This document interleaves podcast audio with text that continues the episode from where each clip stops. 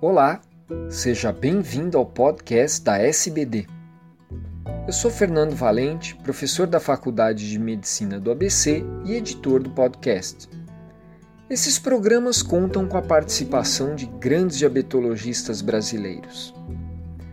Nessa edição, veremos como reconhecer e conduzir indivíduos hiperglicêmicos pela mutação na glicoquinase que causa o MOD2.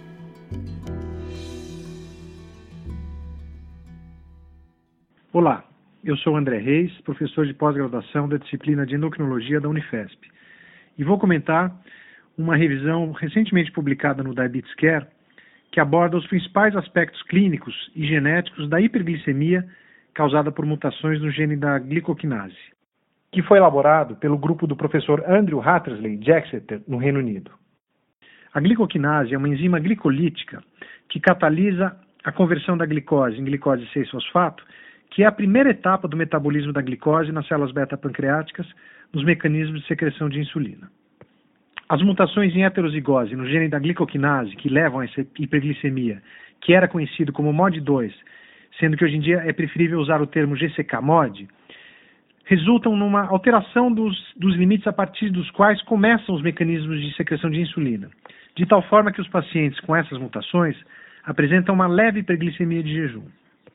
Por ter uma expressão também hepática, os indivíduos com as mutações no, no gene da GCK também apresentam uma elevação da gliconeogênese após as refeições. Do ponto de vista clínico, os pacientes com GCK-MOD apresentam uma leve hiperglicemia de jejum que é presente desde o nascimento, variando entre 100 a 150 mg por decilitro, e uma hemoglobina glicada a faixa de 5,8% até 7,6%, também desde o nascimento. Essas taxas tendem a ser estáveis ao longo da vida, com mínimo incremento com o passar dos anos. Após uma sobrecarga oral, um teste oral de tolerância à glicose, o incremento na segunda hora nesses indivíduos, em geral, não é superior a 55 mg por decilitro.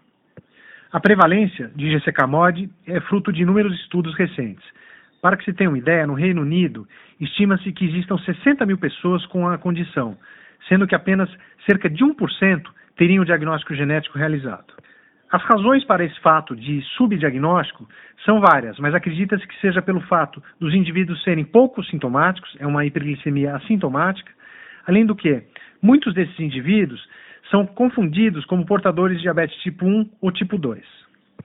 No diagnóstico diferencial dessa forma de hiperglicemia com as outras formas mais comuns, é importante ter em mente os níveis de glicemia anteriormente citados, a ausência de anticorpos anti-ilhotas pancreáticas, típicos de diabetes tipo 1, e além do fato desses indivíduos terem níveis de peptídeo C que são normais e não reduzidos como os do diabetes tipo 1.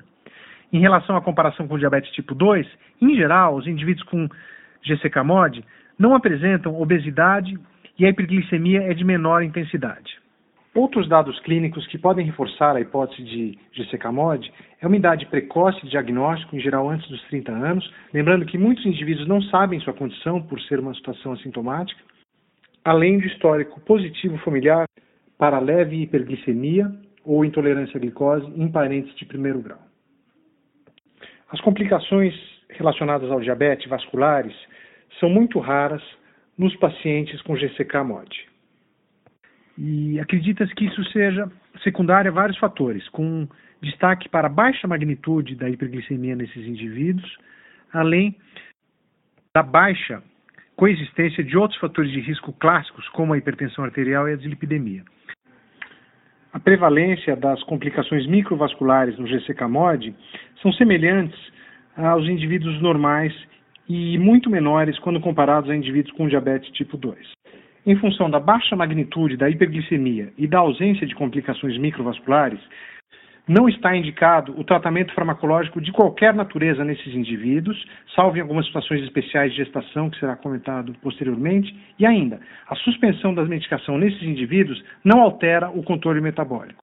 Atualmente, tanto do ponto de vista terapêutico quanto das complicações crônicas, existe um percentual pequeno dos indivíduos com GCK-MOD que também herdaram é, formas mais habituais de diabetes, como tipo 1 ou tipo 2, que poderá então nortear alguma conduta terapêutica específica. No caso específico das mulheres com diabetes gestacional, estima-se que cerca de 2% sejam portadoras de mutação no gene GCK.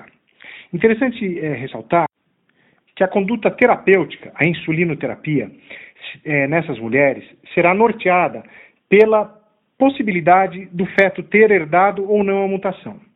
Da seguinte forma, se o feto herdou a mutação, ele é um hipossecretor de insulina, o que controla de alguma forma a sua evolução para a macrosomia, não havendo a priori necessidade do tratamento.